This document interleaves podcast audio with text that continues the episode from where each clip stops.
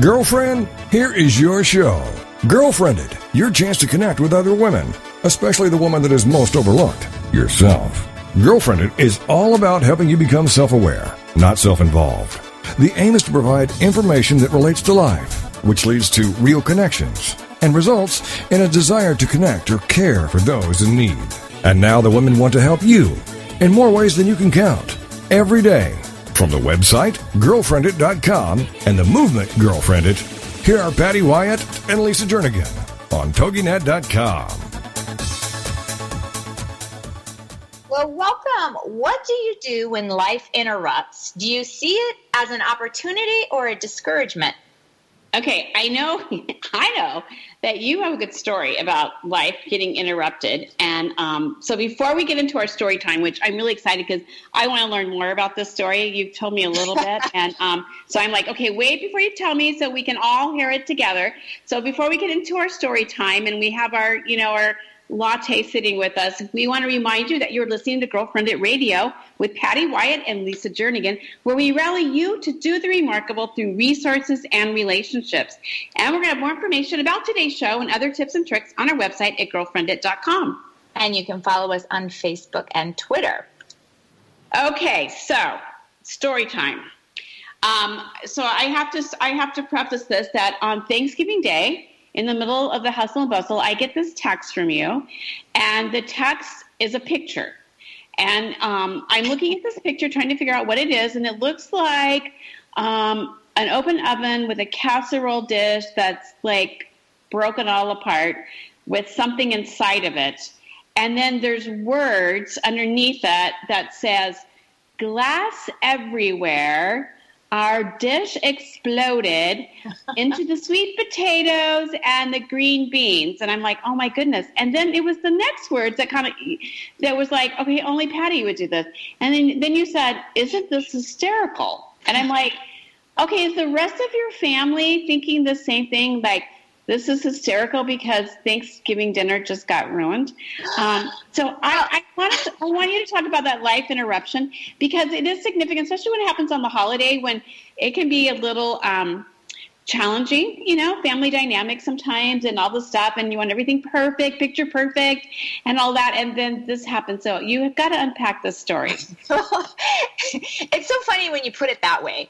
I was just, I, I, I was blown away, first of all, because at this point, we're right at the part where, you know, everything has to be warm, and yet you have 5,000 things that need to be warm. So you're kind of fighting over who's putting what in the oven and the microwave, and there's and the priority they're, they're packed in the kitchen right because you yeah. now everything the tables are all set everything's looking beautiful and now we're just trying to coordinate that pretty much everything will be hot and my husband's grabbing the pot holder and he's pulling the dressing out of the oven and as he's pulling it out it just implodes like i've never seen anything like it it shatters and glass goes everywhere. It's going up in the air and it's you know flying into the pies and the sweet potatoes and the green. Are you? Are you? Did you see this? Are you by this? Yeah, we're all in there. We're all just like mouths dropped, going wet because it made this you know powerful like decibel sound in the kitchen. So everybody's you know just gawking, going, "What just happened?"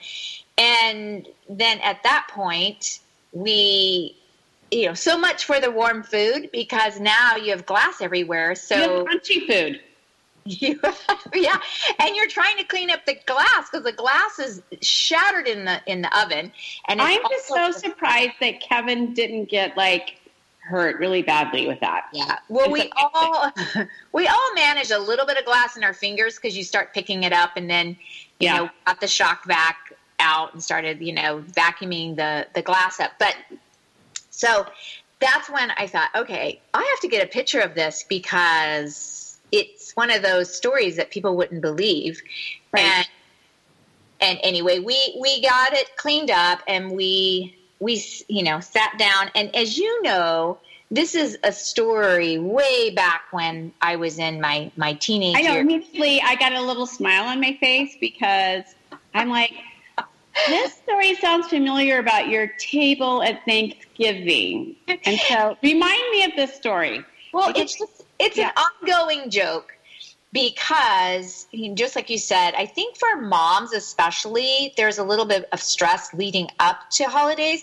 And i've even heard people say holidays aren't that great of a memory because there was so much stress and family and weird things that take place. Mm-hmm. and that's always you know i'm always in my utopia. So that's bizarre to hear people say that.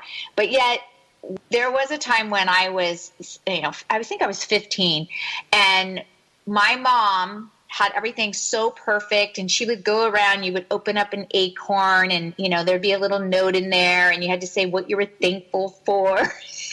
And so everything she wanted it to be over the top. And apparently i pulled like a hair out of my mashed potatoes and she slammed her hands down. And you let everybody know in the middle of the I, I acorn experience I was not I was not being theatrical about it that I recall, but she, you know, basically I got blamed for ruining Thanksgiving and she left the table and didn't come back.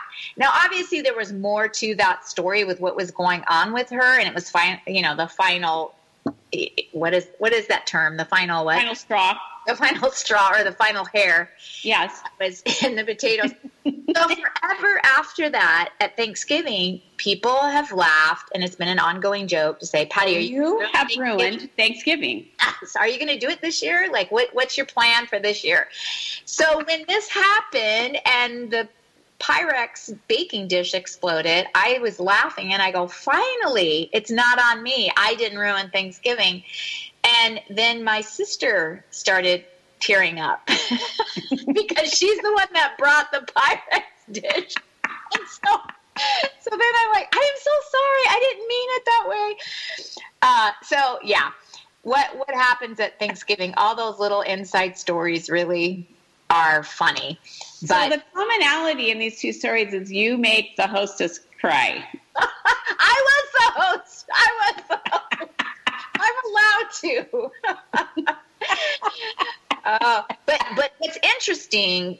The, reason why I would like to share this story is to Please tell us. Well, well, then we Googled it because we we kept trying to go. You know, did he hit the counter? Like, what made it just implode? It wasn't like, oh, the glass broke it right. shattered in a thousand pieces and was up in the air.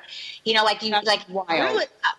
And so come when you Google it, there are all these lawsuits against Pyrex, which I love Pyrex. I know yeah. my mom, my grandma, you know, everybody used Pyrex, but apparently they sold the company and they sold the brand and now the pyrex is made in china so you can look on your pyrex dishes and if it says made in the usa that's the old pyrex but if it says made in china that pyrex has a little bit of liquid that's a part of the glass and for whatever reason it's been exploding and they're uh, uh, Consumer Reports did a big cover story on this, saying like 11,882 people have had to go to the hospital for major injuries, and number of complaints have increased over the last few years. It, it basically, making those comments, they're so surprised by the forcefulness of the glass shattering. So now Pyrex has a warning on their, you know, when you buy it new, but it's but how many of you have new containers. It's like we're, we're all using those Pyrex dishes that have been in our house for years. Yeah. It actually says now, there's a warning says this might result in personal in- injuries. Oh, nice. So well, that's special. So the, the girlfriendit tip for the day is um, don't buy new Pyrex dishes for a loved one if you love them. exactly. If you don't want to, you know, ruin Thanksgiving. Yeah. Uh, yeah, but, or Christmas coming up, the new holiday. Yeah. So there's there's all these warnings, you know, don't use under a broiler, don't use with a wet pot holder, don't put it on top of water. I mean, all these all those warnings when you see on commercials, like they they're promoting a new drug and it's like, but promote, you know, may cause, and it's this whole list, you know, death and everything. You're like, well, why would I want to take this? yes. It's yeah, like, so warning may may cause uh, personal injuries. You go, huh? How would a you know, a, mixed dish cause personal injury. But apparently it can when it shatters. So, so the story goes back to our question at the beginning: is that when life interrupts, do you see it as an opportunity or do you see it as a discouragement? And so, kind of like you thought, kind of. I mean, I know it was frustrating, but isn't it, it's an opportunity for a memory, a great memory, and we're always looking for good stories to tell on the radio too, because you and me are like okay, that's a good story. We can tell now.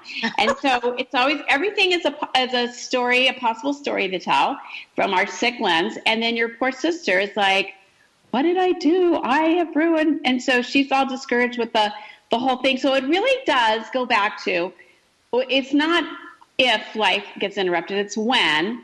How do we choose to look at it? I mean, sometimes it is horrific and it's like you can't look at the ha- you know it it is is you know hard but sometimes there's just little minor things that you go okay i can even i can turn this around and look at it this as an opportunity for something else you know and um I will have to say, Lise, when this happened, I did not think, oh, this is going to be a great story for radio. That wasn't my first thought. well, can I just tell you that when you sent it to me, I kind of, in my sick way, thought that. I'm like, oh, oh did you? This story. to tell. So yeah, no, it's always you know it's always we're always about a good story too, right? Because stories are just yeah, and I and I think we we always say we learn best through story, and stories stick, and so it's like I remember a life lesson better when framed in a story. So you just kind of taught me a life lesson on a different a few things. It's like sometimes you just have to laugh it off and make the best of it because you said you you know because my question is then well then what did you guys eat yeah, Thanksgiving. You did you did say that. And it's funny because you always go into when you have so much family thinking, "Oh, we don't have enough food." And we always have way too much food. And then you realize when four entire dishes get ruined that and you still have an overabundance of food that you definitely have way too much food yeah, yeah. for the holidays. Exactly. Well, I, we're gonna we're gonna pause right here for a moment. We're gonna take a quick break, and then we're gonna come back and we're gonna continue our conversation about when you know life interrupts. And then we have a really special guest coming up, um, coming up soon. Um, just talking about when life kind of got interrupted and how she turned that and flipped into an amazing opportunity that just created joy and was you know a really inspiration to other people. So we're gonna take a quick break. We'll be right back with Girlfriendit Radio.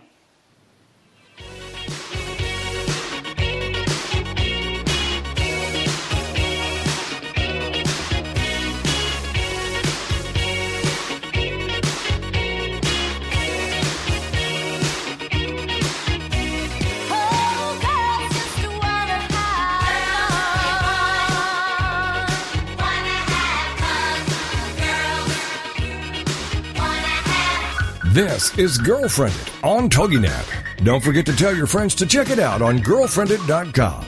It's time to discover it, connect it, propel it, girlfriend it. And we'll be right back with more Girlfriendit Radio right after these.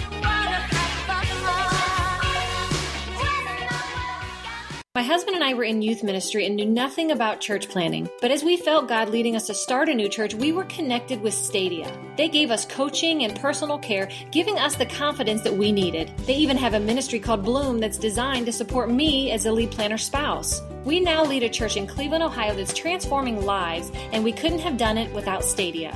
Stadia plants churches that intentionally care for children. We won't stop until every child has a church. For more information, go to stadia.cc. It's Marching Denver. Well, for the 19th consecutive year, the Labrador Retriever is the most popular dog in America. We used to own a yellow lab, and she was constantly jumping up and knocking things off the coffee table. I guess labs can be a bit clumsy at times. What are other words for clumsy? Hummelty jummelty and humperty clumperty. Rounding out the 10 most popular breeds in America are German Shepherds, Yorkshire Terriers, Golden Retrievers, Beagles, Boxers, Dachshunds, Poodles, and Shih Tzus. Dachshunds actually make a good pull toy for little kids because they've already been stretched. Apparently, beagles can be difficult to train as they can be haber glabber or strong willed. Why is it dogs get annoyed when you blow in their face, but take them for a ride in the car and they'll stick their head out the window? I'm Carolyn Davidson, and you can have fun challenging your words you never heard vocabulary with my new app, Too Funny for Words.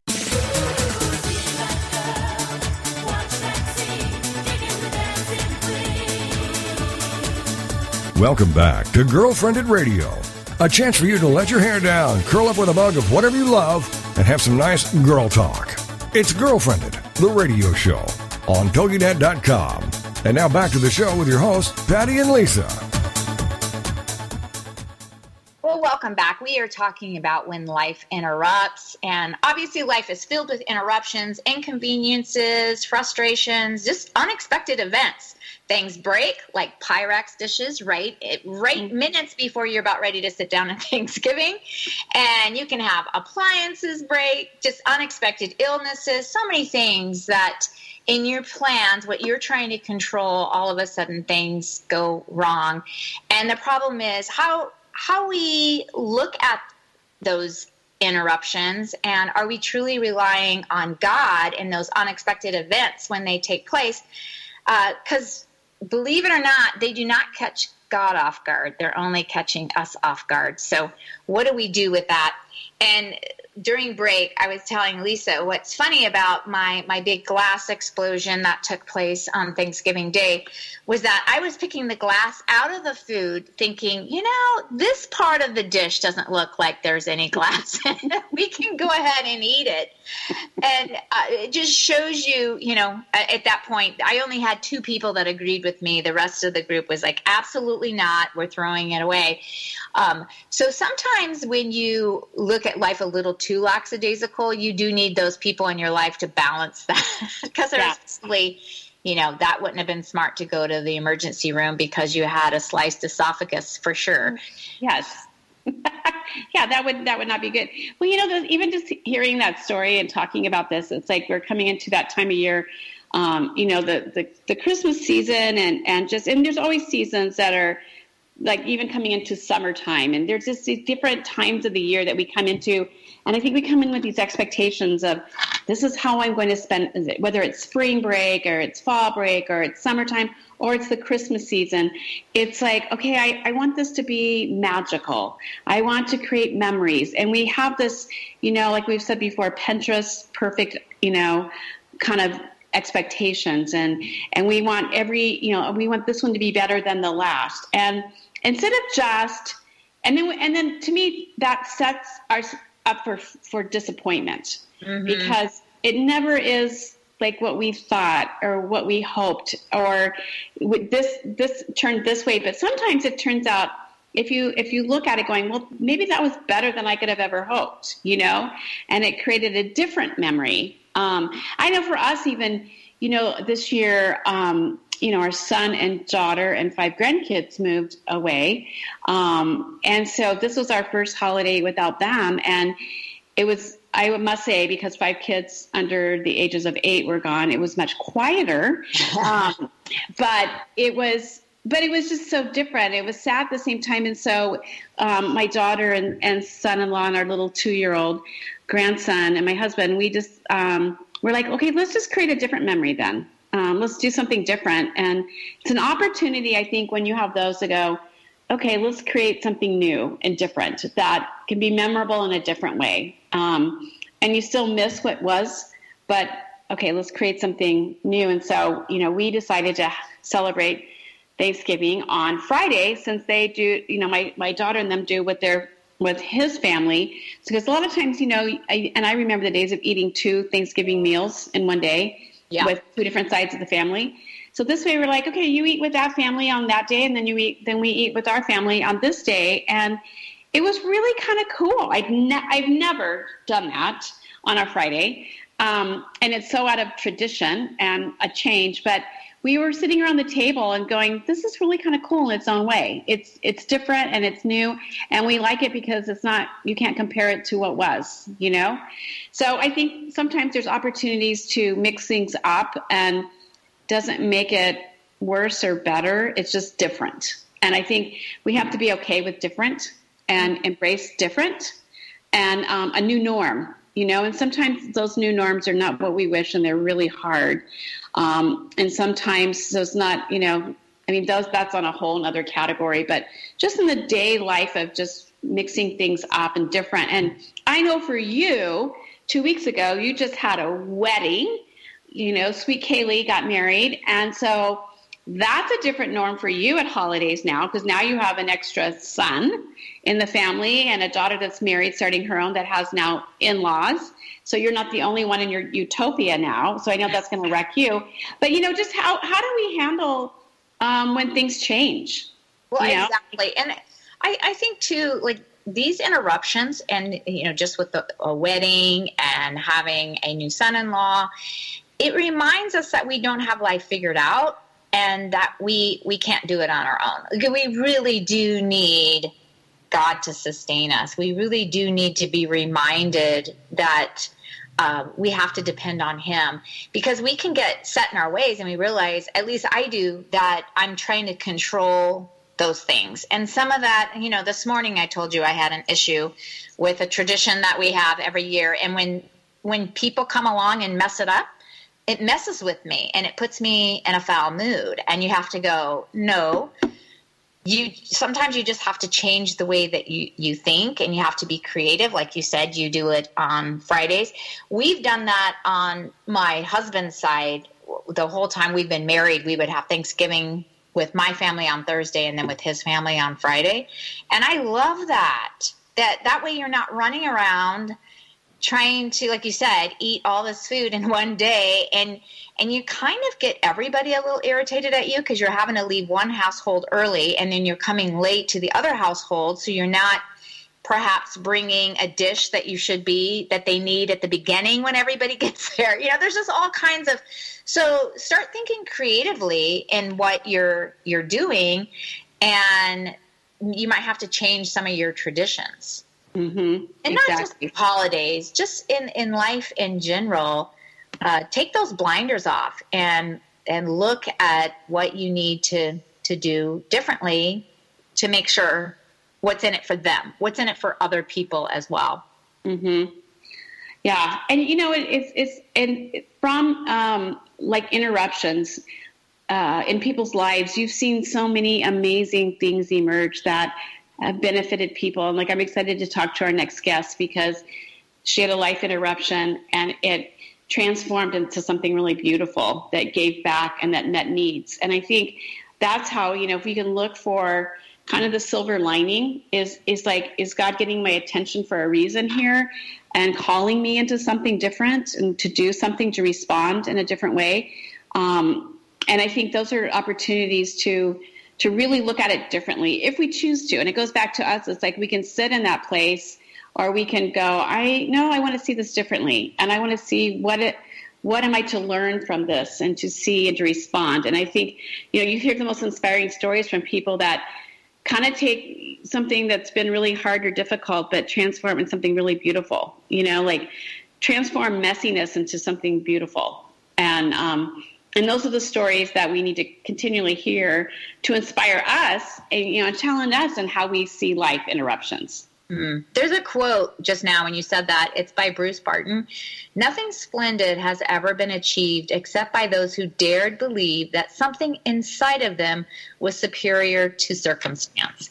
And I, I, love that quote because we we do have a tendency to look at these circumstances and especially the ones that really mess with us instead of realizing okay this this circumstance i can grow from i can become better i can look at it from a different perspective. And i i i hope that daily that i can do that that i can go okay god this day is yours. And no matter what interrupts this day that i can truly put you you know in the front of it and realize i need to rely on you mm-hmm. Well, I'm always amazed because I love reading biographies um, and autobiographies. Um, and because it's like, oh, because it's generally because somebody's done something that's been remarkable or that's been significant or impactful, and you and and so you're reading it because they accomplished something. But then when you start reading it, and their their stories are filled with a lot of pain and setbacks and disappointments um, and failures. But we don't you know we don't focus on that. We focus on the achievements and we want the achievements and we want all the benefits.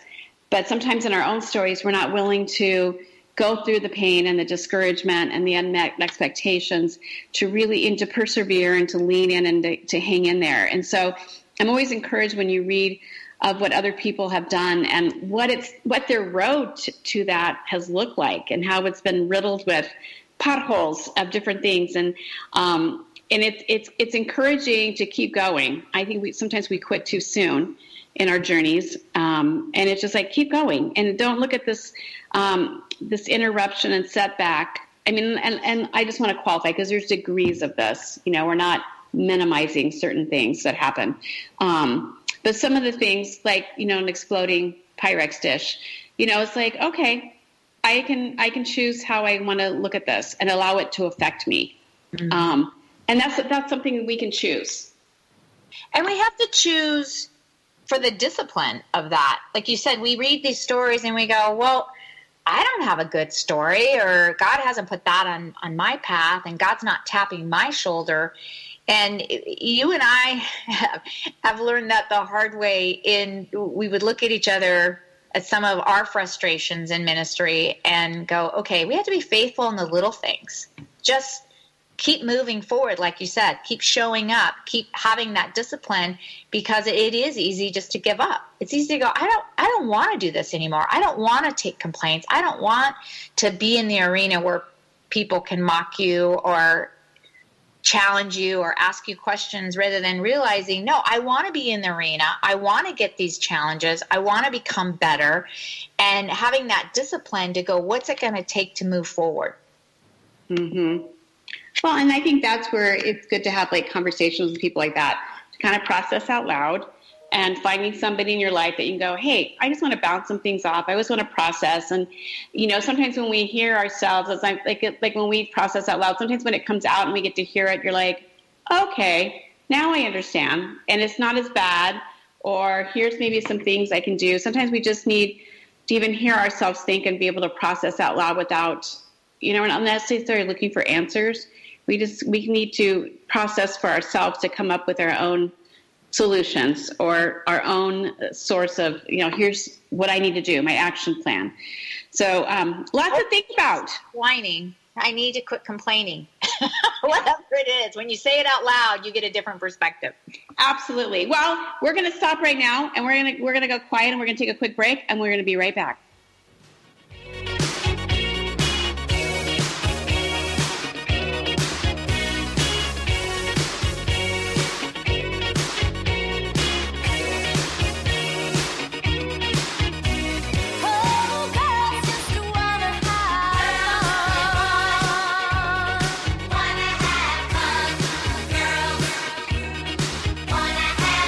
This is Girlfriendit on TogiNet. Don't forget to tell your friends to check it out on girlfriendit.com.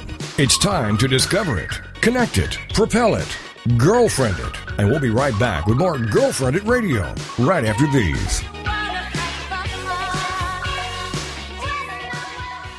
We were thriving in a youth ministry when God clearly called us out of our Bible Belt comfort zone to plant a church in California. Stadia's 90 plus percent success rate gave us all the confidence we needed. They also cared for us through amazing support networks to encourage us, like Bloom, a one of a kind ministry for planters' wives. It's here I find deep friendships with like minded gals who want to change lives. Stadia plants churches that intentionally care for children. We won't stop until every child has a church. For more information, go to stadia.cc. It's the Fitness Minute with fitness expert Annette Hammond. Most of the time, exercise rejuvenates you and increases your energy. But every once in a while, you may find that you're feeling tired in your workout, and every movement is an effort. My advice is simple turn up the music. Listening to fast paced, uplifting music can really be helpful. According to the Journal of Sport and Exercise Psychology, your overall endurance improves by 15% when you exercise to music. So put on your preferred playlist or turn the radio up and treat yourself to a great workout while listening to your favorite music. The pulsating beat and uplifting lyrics can truly spur you on to complete your exercise and also to get an outstanding workout. Turn up the music and turn up the energy and motivation. For the Fitness Minute, I'm Annette Hammond. Like us on Facebook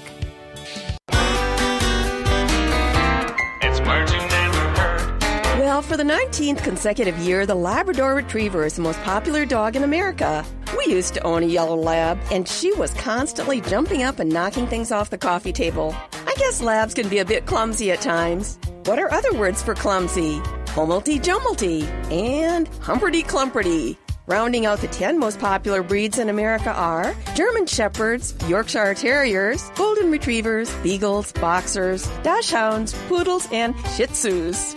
Dachshunds actually make a good pull toy for little kids because they've already been stretched. Apparently, beagles can be difficult to train as they can be haber glabber or strong willed. Why is it dogs get annoyed when you blow in their face, but take them for a ride in the car and they'll stick their head out the window? I'm Carolyn Davidson, and you can have fun challenging your words you never heard vocabulary with my new app, Too Funny for Words. My husband and I were in youth ministry and knew nothing about church planning. But as we felt God leading us to start a new church, we were connected with Stadia. They gave us coaching and personal care, giving us the confidence that we needed. They even have a ministry called Bloom that's designed to support me as a lead planner spouse. We now lead a church in Cleveland, Ohio that's transforming lives, and we couldn't have done it without Stadia. Stadia plants churches that intentionally care for children. We won't stop until every child has a church. For more information, go to stadia.cc.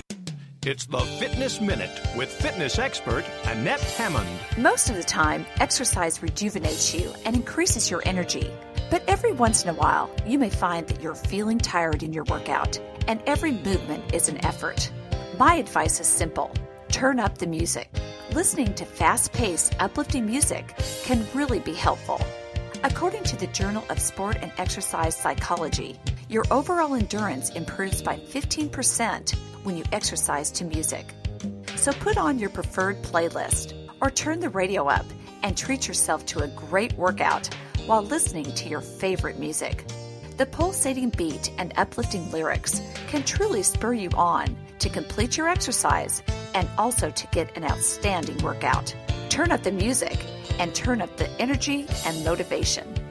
For the Fitness Minute, I'm Annette Hammond. Like us on Facebook.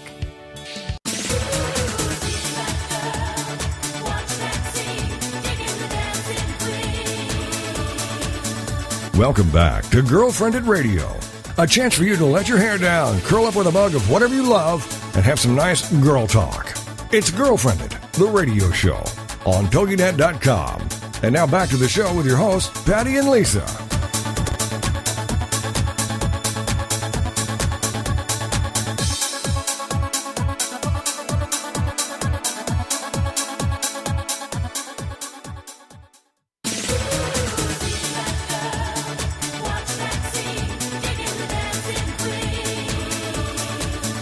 Welcome back to Girlfriendit Radio, a chance for you to let your hair down, curl up with a mug of whatever you love, and have some nice girl talk. It's Girlfriendit, the radio show on TogiNet.com. And now back to the show with your hosts, Patty and Lisa.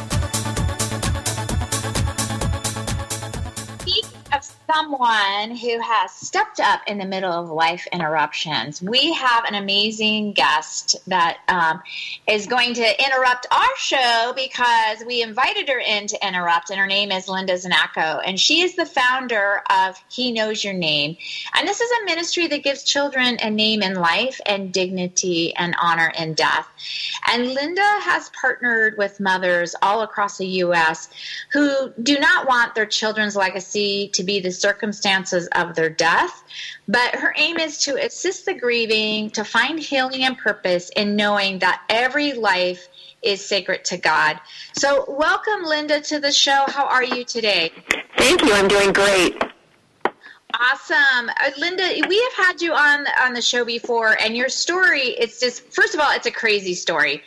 Um, you get that tap on the shoulder that God is basically saying, you know, hey, girl, now Yes. I want to interrupt your life because I have this amazing opportunity for you.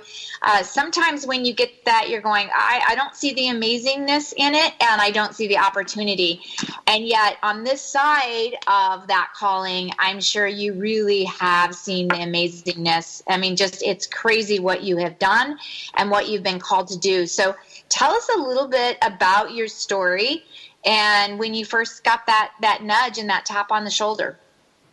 Well, it was eight years ago, which I can't believe. But to your point, I mean, we don't see what God's doing in the big picture because we're so down in the micro of it, circumstantially, generally. And I didn't even realize at first it was a calling. Um, but it's just one of those things where I was watching the news and I saw a story and I was just compelled to get answers to what I was seeing because I couldn't believe what I was seeing. And that was that a baby was being pulled out of a dumpster. And I just couldn't imagine that that life wouldn't be valued. And then when they said baby Doe found in a dumpster wearing only a diaper, the only thing I could think of was Doe is not a name and a dumpster is not a grave and a diaper is not burial clothing. And I wanted to do something about that. So I called the coroner's office and I asked, and I didn't like the answers I was getting, and I felt compelled just to say to them, could you please put my name on this case? Because I want to make sure this baby is named and given an, an honorable dig- and dignified burial when this case and criminal investigation is completed. And they told me then it would take a long time, maybe a year. And I said, you know, I've got nothing but time to wait, and I'm going to wait because I know I'm supposed to do this. And mm. you know, it was kind of like in that say, hearing myself say that, I realized how passionate I was about it. Mm-hmm. And so you, you literally you became an advocate for these these precious babies that um, you know most people see as oh whatever you know we have a tendency to, to hear those stories and, and it makes us sick and we're sad but you decided to to do something about it and that that's always what's amazing to me is how some people are so in sync and listening to what God wants them to do that as soon as they see this void or they sense this need that they're just their hands are raised and you yeah. just okay God here here I am and I think we all do feel injustice hit us in our gut. I mean, as believers, we know that we are supposed to bring light to darkness, and we know that we're supposed to right the wrongs that we see that are the social injustices going on around us. Um, and, and I'm bothered by a lot of things I see. But this was like a, I mean, it pu- I was pushed into action on this even when I didn't understand it. And it was more like I kept finding God through the steps I was taking in action. And it, I didn't understand it at all, at all. I mean, I didn't know I would be doing all that I've done in the last couple of years and what the, you know, what it would look like down the road. Thankfully, the Lord didn't show me too much. But, you know, I think when we are moved to action and we have questions, instead of getting ahead of ourselves, just get an answer to the next question and walk through the, the door in front of you and just kind of keep taking those steps until you feel like you, you've kind of answered everything you're supposed to answer. But I do think we need to have understanding um, to the things that we're seeing around us socially.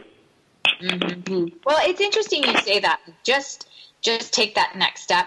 Sometimes I hear people talking about like I'm just going out on faith, but yeah.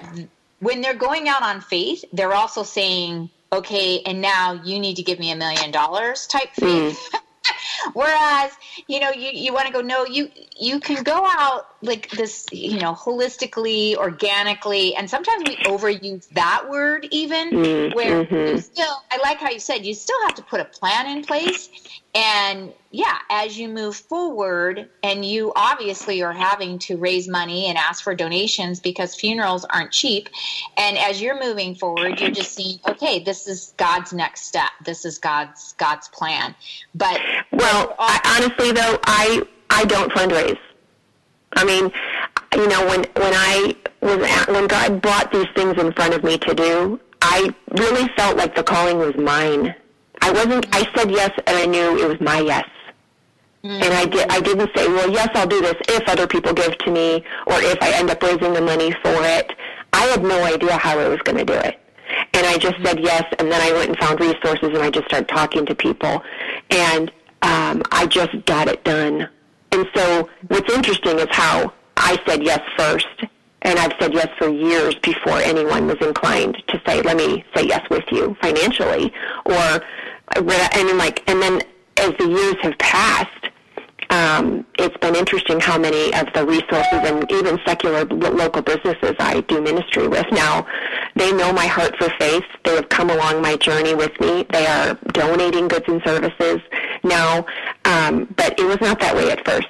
And I think that you know, that's God's economy. It's really upside down. We can't make sense of everything He's asking us to do, whether it's spiritually or um, emotionally or financially. I mean, I I just was like, He's asking me to do this, and it was really. I thought it was a once and done thing at first with this one baby. I had no idea. You know, so it, it wasn't overwhelming. I'm like, well, I can do this one baby and then another baby came and then another situation came and then it was like everything just kept coming and I was like okay I'm just going to keep saying yes and I'm going to keep I'm going to invite other people to say yes with me and then collaboration got on my heart and understanding for what the collaborative spirit of community looks like. And when I started saying yes and inviting other people to say yes I realized my goodness there's a community rising up to this is a now movement and that was really exciting to me. Mm-hmm. Isn't that exciting how God does provide and He He is in the steps? I, I love that. In each step, you just see God, and we don't have to figure it out. I think so many times we're hesitant to even begin because we feel like we have to figure it all yet all out. And I like when you said, "I knew it was my yes." Mm-hmm. Um, because so many times it's like, okay, I feel God calling me, but you need to do this, you know, mm-hmm. instead of going, no, this is my yes. And mm-hmm. I need to step in and be willing to make the sacrifices because God put it on my heart. And then, you know, God provides around us. But that is a significant ex- distinction about knowing that, realizing that, and then and seeing and how God always multiplies and takes it places we never dreamed. Because if we and I think a lot of times we're hesitant to even start something because we feel like we have to know where it's the end result before we even start. Mm-hmm. And like you mm-hmm. said, I just thought it was one baby. You know, yeah. you didn't you didn't go okay. Watch the newscast and go. I'm starting a movement. It's yeah. Like, I need yeah. this right now. This mm-hmm. one baby is so precious, and you know God loves this baby. I'm going to do what I can to reveal this baby's dignity, and and then God just multiplies that, and you start seeing other yeah. needs. And I think that's what He does. He just says, okay, let me show you some more for those who want to see, and are willing mm-hmm. to see. You know? Yeah, and it's such utter dependence on him. And it's it's kind of back to the original question you asked about. I mean, am I really going to trust that the Holy Spirit is going ahead of me, preparing the way, and making sure that you know I'm right where I'm supposed to be? And as I listen to him and he guides me, uh, I find that he's right there with me. And you know, it's a, it's a real partnership. The collaboration has to start with the Trinity. And that's where God showed me, and it's really where He taught me what the collaborative spirit is. You know, the different roles are also necessary in order to make the movement happen. And, and we have to stop right there, take a quick break, and come back and, and continue this conversation. We'll be right back with Girlfriendit Radio.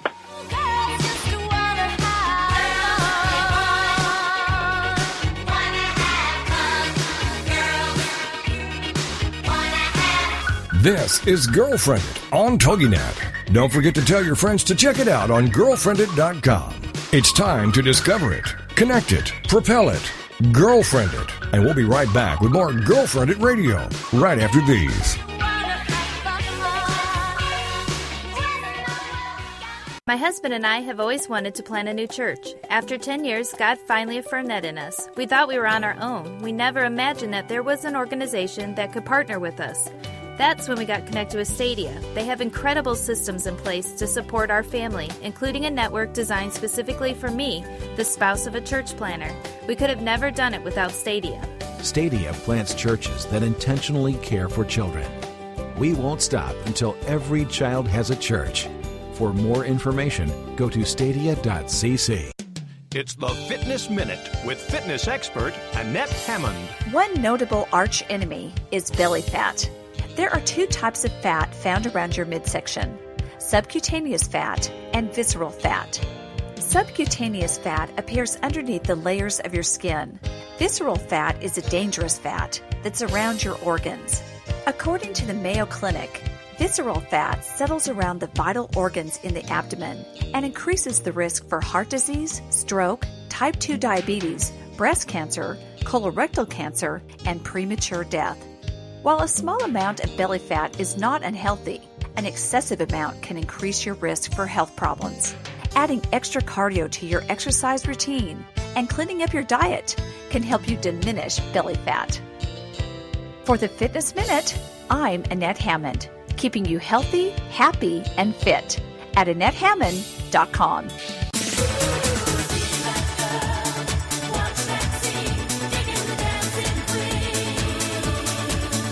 Welcome back to Girlfriendit Radio, a chance for you to let your hair down, curl up with a mug of whatever you love, and have some nice girl talk. It's Girlfriendit, the radio show on TogiNet.com. And now back to the show with your hosts, Patty and Lisa. Well, we have been talking with founder of He Knows Your Name, Linda Znachko. And Linda is a sought after speaker in churches, conferences, and retreats. She has been involved with discipling women for more than 25 years and regularly involved with local and regional media. But Linda, you work to bring attention to a problem of abandoned, um, abandoned, unwanted, and marginalized children, and your story is just crazy amazing. And we we spent the last segment talking about your story and how God tapped you on the shoulder. But tell us a little bit about this. What what seems to be a, a new part of your story uh, with the cuddle cots. What is taking place where you are having cuddle cots donated to the hospital in memory of these of the babies? Mm-hmm. Well, a cuddle cot is an incredible device that's used bedside at a hospital, and it's a cooling system, and it comes out of the UK, um, but they are just starting to break into America, and I found um, a, um, the bereavement director at Riverview Hospital, Dee Flaherty, had told me about them a couple of years ago, and as I was working with hospitals because of abandoned babies left at hospitals, um, I heard about a cuddle cot, and I thought, gosh, maybe this would be a great solution if more hospitals had a cuddle cot, then maybe moms would bond, inner city moms who are under resourced and have a loss in the hospital. If they bonded with their baby in the hospital by keeping the baby with them longer, then maybe they would be less likely to abandon. And what I mean by that is that moms deliver babies in the hospital either you know, prematurely or they have a stillbirth. And then they leave the hospital because, of course, no mom goes to the hospital with a funeral director's name in her pocket. And they counsel her and give her resources and tell her what her options are. And they she goes home and then they say come back and then we'll take care of the arrangements for your baby. Well there are times where moms don't come back and then no family member comes back and these babies are left at the hospital and so I've been working with hospitals here in central Indiana to make sure that there are no abandoned babies left without a dignified burial. And it's my goal in, in 2018 to make sure that every single hospital network in Indiana has a procedure in place for taking care of babies that have passed in hospitals that need to be buried. And I'm working, I'm actually, He Knows Your Name is now affiliated with two hospital networks, Eskenazi and Community Hospital here, where every abandoned baby, if not um, taken care of in death through something through the hospital, then He Knows Your Name will take care of that baby. And I'm hoping that having cuddle cots in the hospital bedside with a mom that when she's been so traumatized by loss if the baby could stay with her and she could bond that maybe she would have just more healing and more connection um, with her baby and she would be less likely to leave the baby and not ever come back. So that's really what drove me towards this Cuddle Cot campaign. And as I learned more about them, I realized the importance of them. And so two years ago at Christmas time, I donated one to each of our five area network hospitals here in Marion County because they are a wonderful device that's portable. So if Community East needs it, they can get it from North and such, you know, on and on. Well, recently we just donated two more to the Community Health Network, so there's now three there. St. Francis has, I think, two or three now. So the state of Indiana has more than any other state in the country now in two years of our having the Cot campaign here, and I'm really excited about that.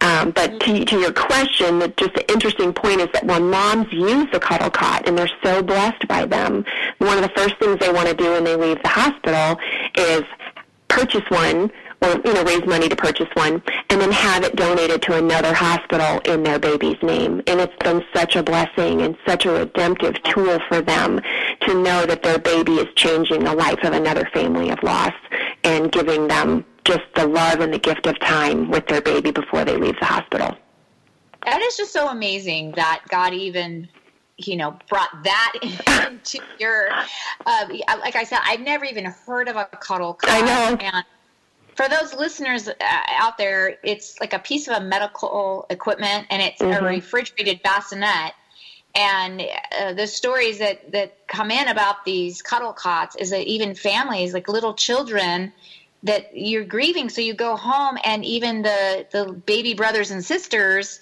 aren't able to Right. have that feeling as well so you can keep them in this cuddle cot and people family members can come back days later right Yes, like up to three days. And what I'm hearing even is that, you know, as a mom, when a premature baby comes, it's a crisis delivery. And sometimes dad's out of town on a business trip or the grandparents, you know, can't get there in time.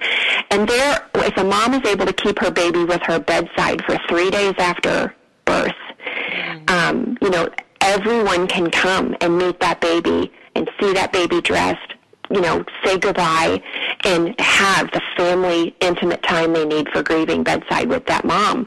And it's just the stories are remarkable and so beautiful. Mm. That's that's really neat. Yeah, I said babies, brothers and sisters, but I meant older older brothers and sisters. Siblings, yes, to the baby, yes. hmm Yeah, that's that's just really neat. So tell us a little bit more. Then um, you just recently had another baby, right? I know you were on um, Fox as they Mhm. were reporting the story. Tell us a little bit about what what took place there. Well, there, the, there was a baby, Emmanuel, um, and he was left at a hospital. And after about two months of waiting for the family to come forward, they they just didn't. And um, I claimed the baby in death and um, had his funeral. Well, it's been two weeks now, two weeks ago, at, at um, Washington Park East Cemetery. So uh, that's that is about the eighth baby I have claimed in death from a hospital abandonment. And what does that mean when you say you claim? What's the Well, with that? Yeah, I mean, the babies at a hospital, it's like a hospital abandonment, they have, if they are 20 weeks or older, they have medical records and a birth certificate. And um, sometimes they're named and sometimes they're not. Um, and I make sure that every baby is named. Um, and legally, that, that baby, I claim that baby legally. It's, a, it's, an, it's an adoption um, in death because that baby, I claim that baby. I make sure that all of the funeral paperwork is done, funeral home, you know, paperwork, which is all legal paperwork. All transport of the baby is legal transportation. All those documents are legal. And so, you know, sometimes people are like, wait, what do you mean you adopt them? You know, well, no, it's not the standard form. I don't sign the forms that a, a mom of a live child would, would sign, but I'm signing very different paperwork, but it legally binds me to this baby. And when I then go to the cemetery and choose a plot of land, and I'm the only one that signs that paperwork, and I'm the one who puts that baby in that grave, which you could see on the, that last Fox story that was done. I literally had to get in the grave and put that baby in because the grave diggers weren't there. And I placed my baby in the dirt, you know, and it's like I'm the last one standing there before they close that grave. And no one legally can have access to that grave because my name is on it. So even if a bio mom came back, she would not have access to any rights to that child. So that's what I mean. Um, and differently, if it's a baby like Amelia or baby Moses that was found out in the woods, um, I claim that baby through the coroner's office rather than the hospital, but it's still legal paperwork that I sign. And um, I name those babies and then do the same procedure with them. So, do you, um, like you said, baby Moses in the woods, do they contact you? Do you hear about it on the news and then you contact them? Um, how, how does that work? I mean, are you known as the person who will step in? hmm I am, and it's. Um, I mean, the coroner's office has so many relationships there now that um, generally I see something on the news, um, and I, I call, and they um, they you know know that I'm going to call, and so um, you know, and honestly, every single time I've called or done anything, I they're always like, "You're the only one that's called."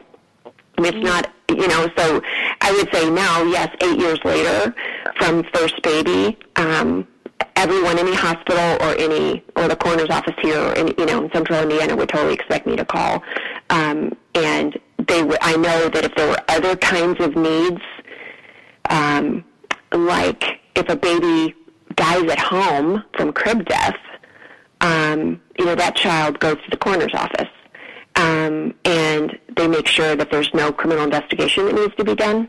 So mm-hmm. there's I mean, lots of people involved. Um, and I have I've claimed a baby that what died actually at a grandma's house, went to the coroner's office, and the entire family denied taking care of that baby in death. And so after a long waiting period, I claimed that child and gave him a dignified burial. Um, and so, I mean, the circumstances just, the, I, you could never imagine, I couldn't make this stuff up on my best day. Every story is so unique and has its own set of complicated facts and twists and turns to the story.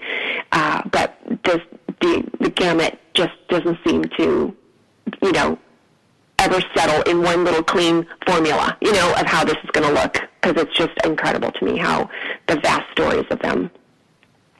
Well, I, I we have less than two minutes, and I first of all, we just want to say thank you mm. um, for sharing your story, and thank you for stepping in on behalf of these children and truly um, giving, you know, revealing their their identity and their dignity in their dignity and and just honoring God with that and these precious children. Um, Thank you. I appreciate that. I your support means a lot to me and it blesses my heart. Thank you. Um, no, you bless us and inspire us and um, I, yeah, I mean, I'm, it's just, it's truly amazing what you do. And so, um, in just like a minute's time, mm-hmm. how can people it, it, you know, find out more information about you, reach you, and learn about this.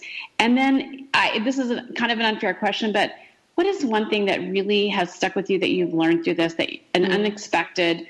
I mean, there's so many, but one unexpected, like you're like, I didn't mm-hmm. know this going mm-hmm. into, and, yeah. and I I'm sorry, but there's only one minute. um, he knows your name.org is my website, and I'd love for people to connect with me there. I'd love for people to understand what a cuddle cot is and also the Safe Haven baby box.